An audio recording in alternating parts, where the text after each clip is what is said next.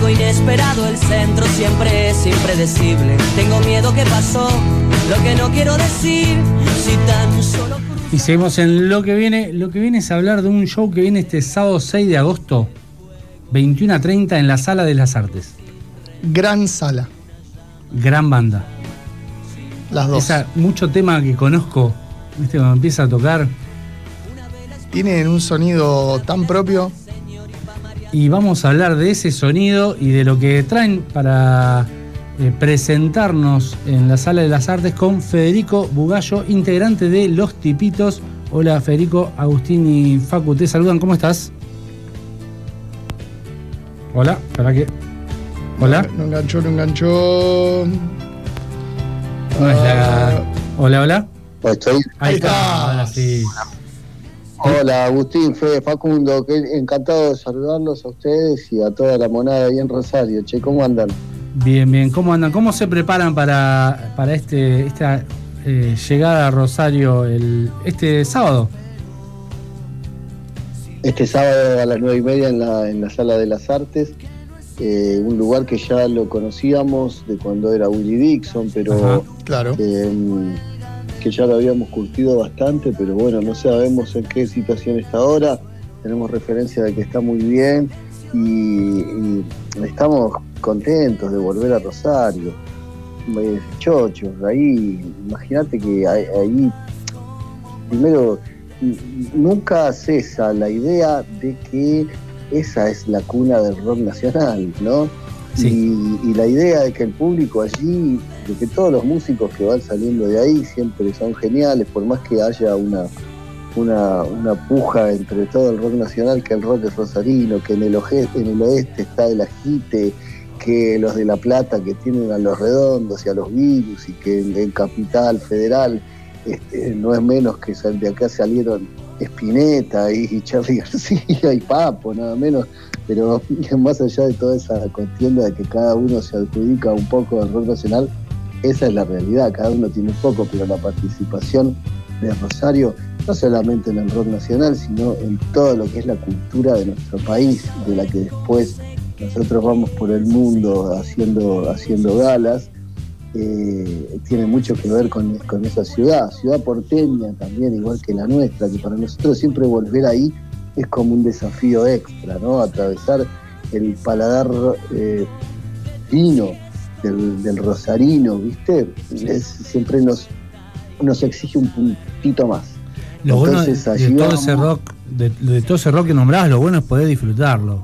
Sea de, de quien sea, es nuestro y es nacional y hay que disfrutarlo. Totalmente, por supuesto que sí. Sí, ni hablar de eso. Y está bien también sentirse orgulloso de su lugar y de, y de todo lo que tiene que ver con eso. Ya te digo, una cosa es la compulsa interna y otra cosa es cuando vas al exterior. Eh, pero bueno, quiero decir con eso, siempre volver a Rosario para nosotros es un puntito más, es un, como un desafío más. Y, Es un y bien- público al vienen, que le tenemos un poquito más de respeto y que, que siempre trabajamos un poquito, damos, tratamos de dar un extra, ¿viste? ¿Recordás la primera vez que visitaron la ciudad? Sí, por supuesto que sí. Fue, eh, fue en el año 1995 que nos eh, fuimos con, guiados por León León. En ese momento León Gieco nos había producido el primer disco, estábamos en vías de producción del material, él ya había agarrado nuestro, nuestro demo estaba haciendo las tratativas para grabar lo que después fue el disco de ese demo, que fue el primero que hicimos, y, León nos empezó a decir, bueno, tienen que recorrer, y me acuerdo que nos, nos dio un adelanto de producción, vayan a Rosario, y nos puso en contacto con Nano Drobeta, un fenómeno, un productor de allí, de toda la zona, de hace Rosario, San Lorenzo, bueno, toda la zona esa, la región, y fuimos a hacer nuestro primer concierto ahí, y pasamos unos días tremendos donde también fuimos a tocar a la calle, porque ese eran ah, viste adelantos que alcanzaban solamente para qué sé yo, para, para la estadía y para la, para, para el viaje hasta Rosario y de vuelta. Y para hacer marketing directo, ir tocando, fui, llevamos unas cositas también para ir a tocar a la calle, tocamos en, la, Plaza España, creo que se llamaba, y hicimos unas rondas callejeras junto con unos artistas que había ahí en, ese momento para, para pasar la gorra y seguir adelante y poder quedarnos en Rosario, qué sé yo, una semana, que no nos daba para ir y hacer el concierto. Y después volvimos a ir a, la, a tocar a la peatonal de Rosario eh, ya en el año 2000, ya con bastantes años de grupo, o sea, seis años después de tener el grupo, volvimos a repetir la experiencia, a tocar en un lugar que se llamaba Zeppelin. Y bueno, de, ahí en más, eh, el grupo empezó a avanzar a partir de ahí cuando tocamos el cemento acá en Buenos Aires y llegó la compañía, que el grupo se fue haciendo un poco más popular. Eh, nuestros regresos fueron un poco menos, eh, sí, menos autogestivos, como quien dice, ¿no? pero era en una época del rock nacional que, pasaba eso con casi todos los grupos, ¿no? Con, me acuerdo, qué sé yo, de, encontrarnos básicamente, con los Capanga, con los Guasones, con La Mancha, con un montón de grupos que, estábamos todos como eh, autogestionando esa misma suerte y que por alguna razón después de los 2000 el rock nacional volvió a tener otro, otro resurgir más, ¿no? Eh, y bueno, después de ahí mil veces, en un montón de lugares. ¿Recordás algún consejo de León que los haya marcado, que te haya llamado la atención en su momento y después dijiste, wow, cómo, cómo tenía razón? Sí, sí, sí, para empezar esto, la primera vez que vino al estudio a escuchar nuestro material, este, nos dijo que era eh, año 95, 96, y nos dijo, ustedes ahora van a tener que empezar a hacer un trabajo como empezar de nuevo el rock, porque eh, los discos ahora se van a dejar de vender pronto. Y era, era un momento que, eh, o sea, el CD como, como formato físico recién estaba saliendo y se estaban volviendo a vender todos los discos de los Beatles, de Gardel, de Led Zeppelin, de todo. Y nosotros decíamos, ¿qué nos está diciendo, chabón? ¿Viste cómo me está diciendo esto? Y nos decía, eh, mirá, ahora va a haber que otra vez salir a vender los discos, por lo menos hasta que arranquen su carrera y puedan despegar los discos, venderlos ustedes, porque se acabó esto de salir, de vender discos en las disquerías y el CD es una cosa que se va a dejar de vender pronto. Y, ¿viste? No, increíble. en el 96. En el, 96. Este, como el mono tenía todo el mapa la cabeza. Para nosotros fue un golpazo, pero también le dimos bola. ¿Viste? Como que le íbamos y le comprábamos los discos a la EMI y salíamos con, el bondi por las calles y por teatros, anfiteatros, lo que hubiera, y a vender los discos nosotros de acelerar el proceso porque veíamos, además se veía que era verdad. O sea, las compañías cerraban, se fusionaban, lo que era Polygram se fusionaba con Universal y BMG desaparecía y había en la Argentina cuatro o cinco artistas que, estaban muy arriba, eh, quedaban, yo, todos los monstruos que había en ese momento, mediados de los 90, los Cadillac, Soda, todo, bueno, los Eternos, pero después eh, no, se veía en el mercado que hubiera compañías que pudieran absorber a toda una, camada de, grupos nuevos que había, que, venían trabajando mucho, qué sé yo. Entonces se veía que era así. Eh, bueno, de esos y tantas cosas, esto que nos hablaba de, siempre hay que, hay que dar un poco, ¿viste? Siempre te vas a un lugar, trata de dar un poco, siempre tratar de darle bola a todos, tratar de darle bola a la prensa a todos, porque nadie sabe dónde va a terminar el día de mañana. Eh, siempre hay que dejar un poco, ¿viste? Eh, cada vez que vas a hacer algo, siempre que podés hacer un beneficio, trabajar con los coros, todo eso que decía y que dice y que hace, porque gracias a Dios lo seguimos viendo mucho, León.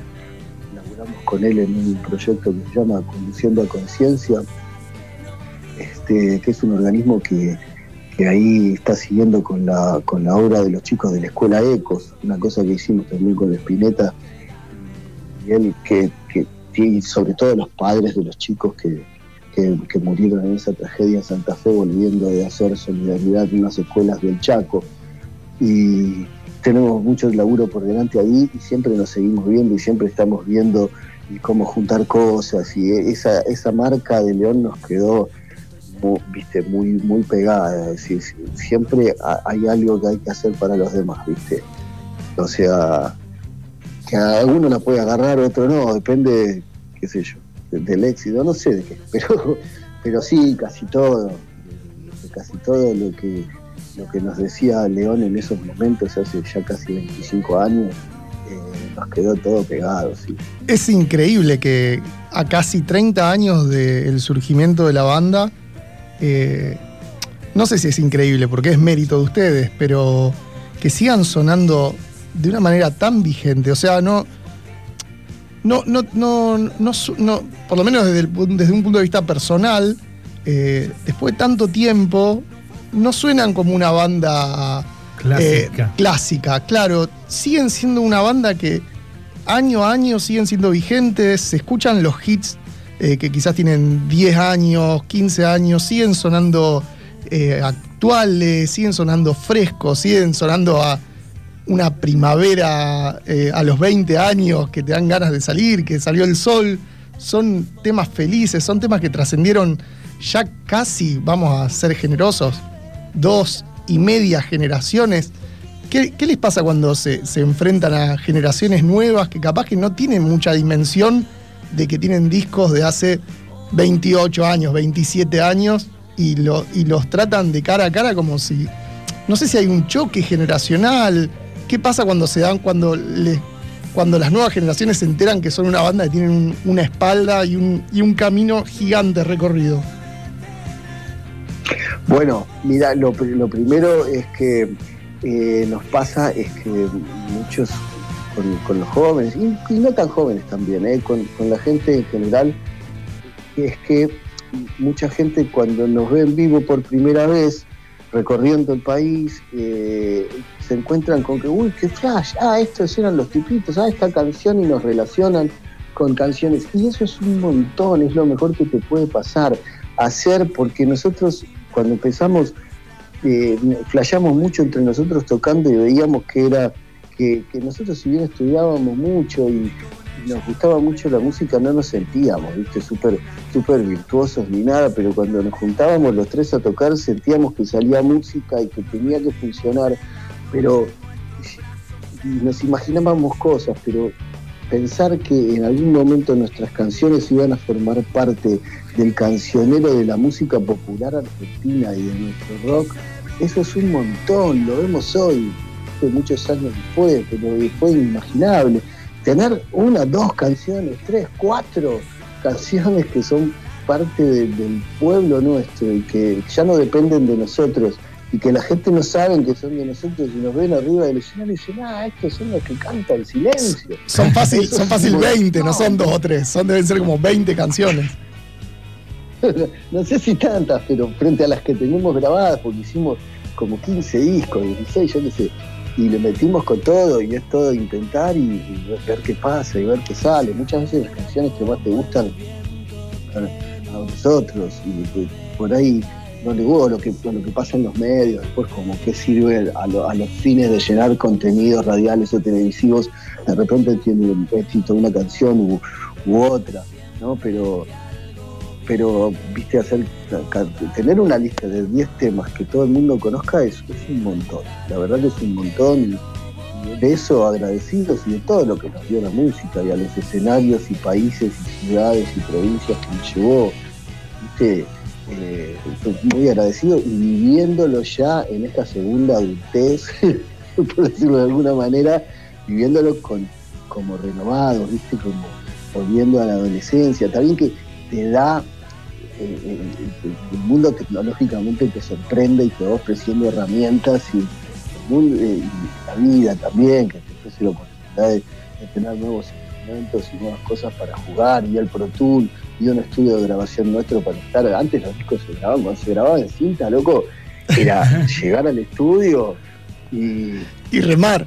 y toma, toma uno, está todo armado así, les gusta como suena, yo qué sé, bueno, toque. si no les gusta, no importa. Se van a enterar con el disco si no les gusta. Exacto. Mira eso, es eso.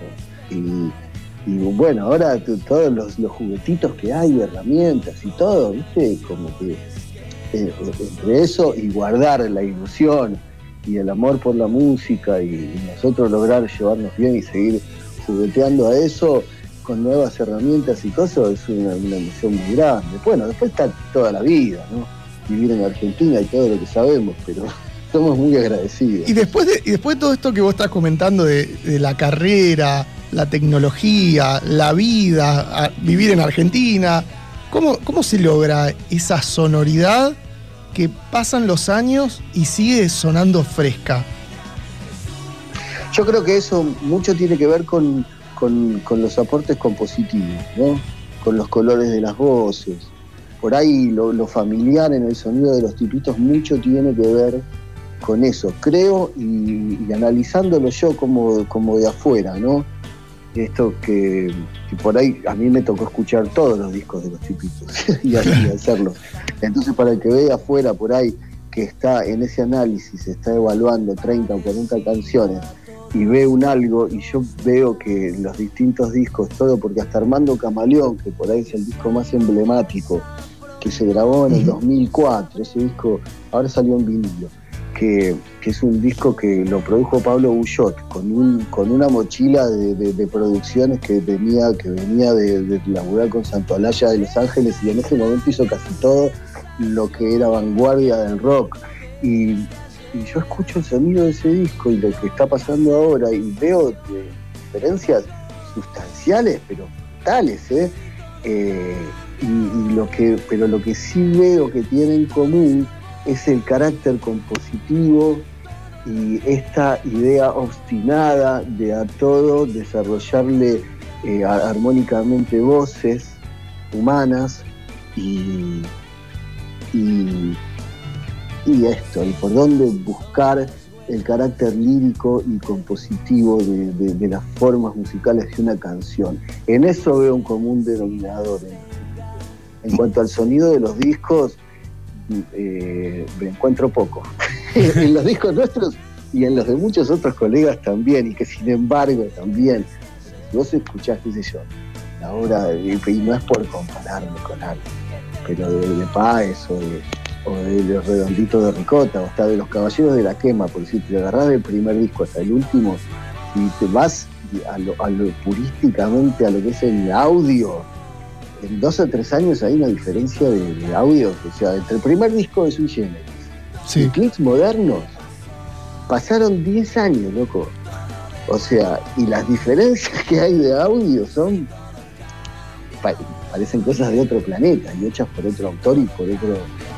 Y sin embargo, no, por otro autor me expresé mal. Parecen cosas hechas distintas y son del mismo tipo y, tiene una cosa.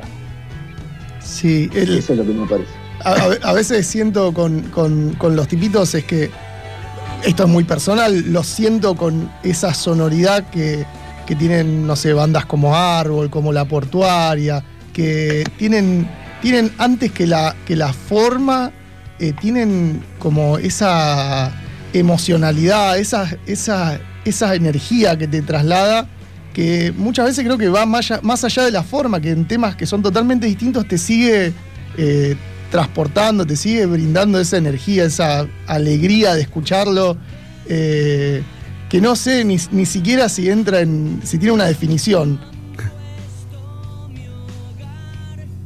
Buenas bandas esos que nombraste, ¿eh? Árbol que sufrió dos o tres transformaciones. Árbol es un grupo como que viene de hace mucho y desde Chávez y después eh, toma gente, después, después se fue Edo Smith, pasaron por otro lugar también. Y es verdad, siempre tienen algo, ¿no? Y después quedó ese trío, Seba Bianchini con, con Martín Millán y, Seba Brugner, este, o sea, son un trío fulminante. les pongas el sonido que les pongas, la, rompen todas. Y después está esa impronta saltarina que tienen, popular.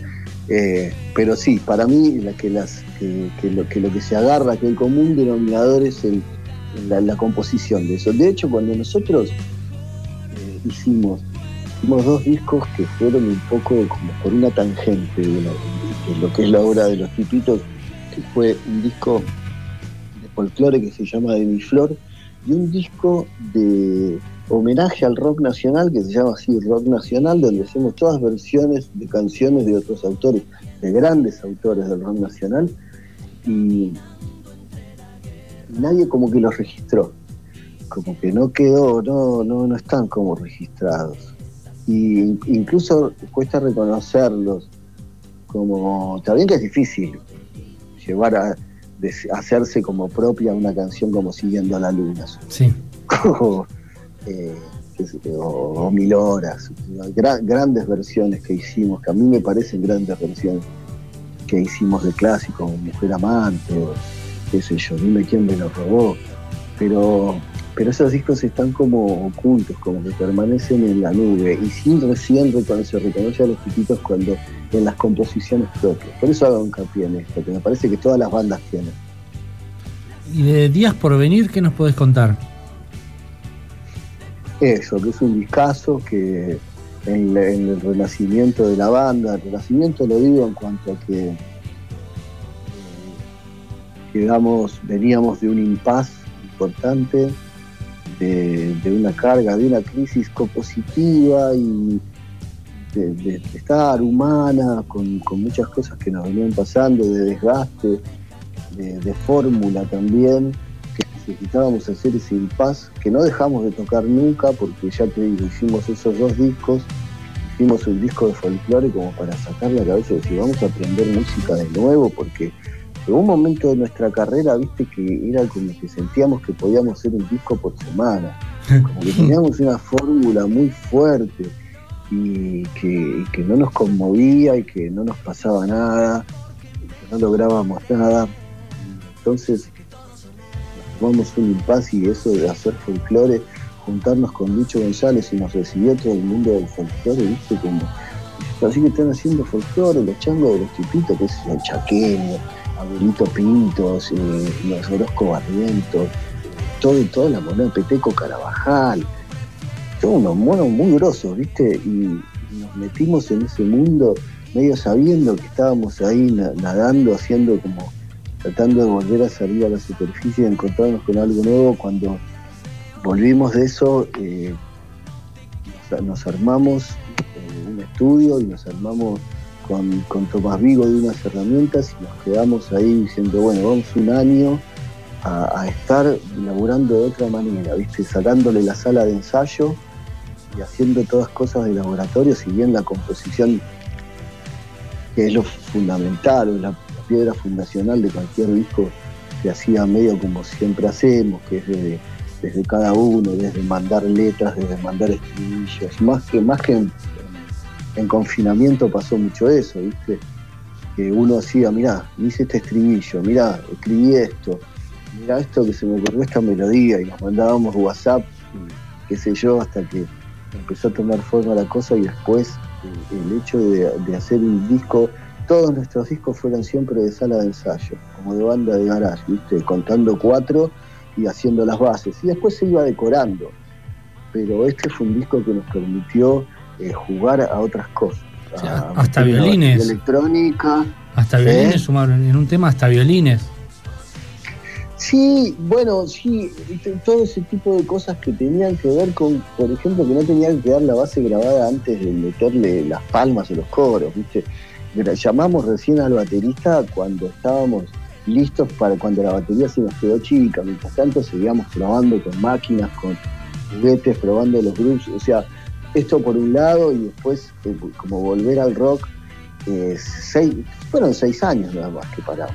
No fue tanto, pero pareció una eternidad, ¿viste? Volver a, volver a jugar, volver a jugar con los riffs y a meter todo y sentirnos más grande, más cómodo, porque también esto que te digo, esto que era antes, se grababa metiendo un lockout en un estudio, eh, que cada vez los presupuestos para grabar discos son menores, porque incluso el, proyecto disco álbum, o sea, un conjunto de canciones bajo algún eh, eh, esquema conceptual, reunidos en algo que se llama álbum, ya está dejando de pasar también, ¿viste? Ahora se graba un tema, dos, y se sale con algo así y va. nosotros tener la posibilidad de seguir grabando álbumes es maravilloso y a la vez también nos estamos replanteando si está bien quedarte agarrado, ¿viste? a esos conceptos que por ahí están dejando de ocurrir y dejando de, no sé, de, de conmover. Ya nadie espera la salida de un álbum de alguien. Si viene, viene, pero... Eh, pero bueno, más el tema, el, tema nuevo esperás. Exactamente, exactamente, de a uno. Entonces, por ahí a la mitad de la presentación de eso, vos ya tenés ganas de grabar otra cosa, otro concepto y estás grabando. Pero por eso digo, lo disfrutamos mucho sabiendo esto, pensando que por ahí es eh, las últimas cosas que se graben así. Y, te digo, tiene temas, primero, eh, a nivel audio y a nivel sonoro, es otra cosa, está como, me parece a mí que es el disco mejor logrado de los tipitos. Sí, a mí me pasó eso, sobre todo en este tema de Llévame, que tiene violines, que eh, lo escuché con, eh, lo había visto en, redes, me parece, cuando estaban grabando, eh, em, que me pareció que era estaba bueno, era distinto, pero seguía siendo ustedes, como decía Facu, o sea, el la esencia de la banda seguía estando, pero con algunas cosas distintas, algunos toques que estaban muy, muy buenos. Y está bueno también poder llevar a hacer un tema disco eh, de los 70 y traerlo, componerlo después y decir, ¿cómo hacemos sonar sin que esto suene a los 70 y que suene ahora y que tenga solamente las reminiscencias? Eh, es, ese juego fue muy divertido muy, muy divertido. un montón y abrir un montón de canales indiscriminadamente. Sumar un montón de gente. mucho. No, no, más o menos, al revés, ah. me parece. ¿Sí? Ser al revés. En ese tema invitamos a un, par, invitamos eh, a, a Vale Acevedo y le invitamos al Robert Petinato a hacer el, a hacer el solo de saxofón y parece que, que no, no muchos más, algunos sesionistas eh, sí, Luz Tazano y Turco Mogdad. Sí, ahí en ese tema, claro, el turco lo, lo, lo, sí, lo llamamos para grabar varios temas. Un tema que se llama Tardes, que es un temazo que a mí me rompe la cabeza todavía, que es una especie de, cumbia rock urbana, una cosa que jamás esperé de los tipitos, que podía ser posible y que me salió una cosa brutal. Eh, pero sí, eh, sí eh, todo, eh, mucha gente en percusión sumamos, sobre todo, a pesar de que nosotros, por supuesto, que también nos sacamos, el gusto de, grabar, qué sé yo, palmas, recurrecus, o lo que se llaman shakers, qué sé yo.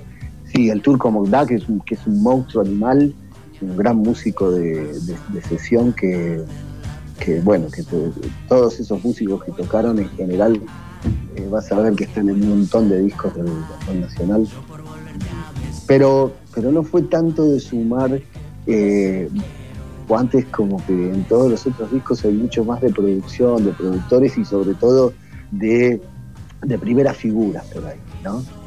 Invitados a grabar el disco. entonces, y en este no, perdón.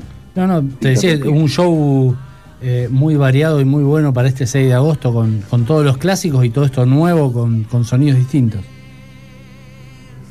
Totalmente, vamos a hacer, sí, vamos a presentar parte del disco, todavía le queremos dar un poco de tiempo para que se vaya presentando, para no aburrir presentándoles todas las cosas que, tenemos nuevas, eh, pero sí, cosas fundamentales, estos temas que están saliendo, Ex, Llévame y también Pretenden, que es el, video que salió ahora, estamos en el espacio, Pretenden, que se los recomiendo a todos ahí en YouTube, y, y a presentar algunas cositas más de este disco que están buenísimas. Por supuesto que vamos a tocar todas las canciones esas que nos gustan celebrar, que son esas canciones que nos llevaron hasta donde nos llevaron, ¿no? Y que, nos encanta celebrar con el público de cada lugar donde vamos.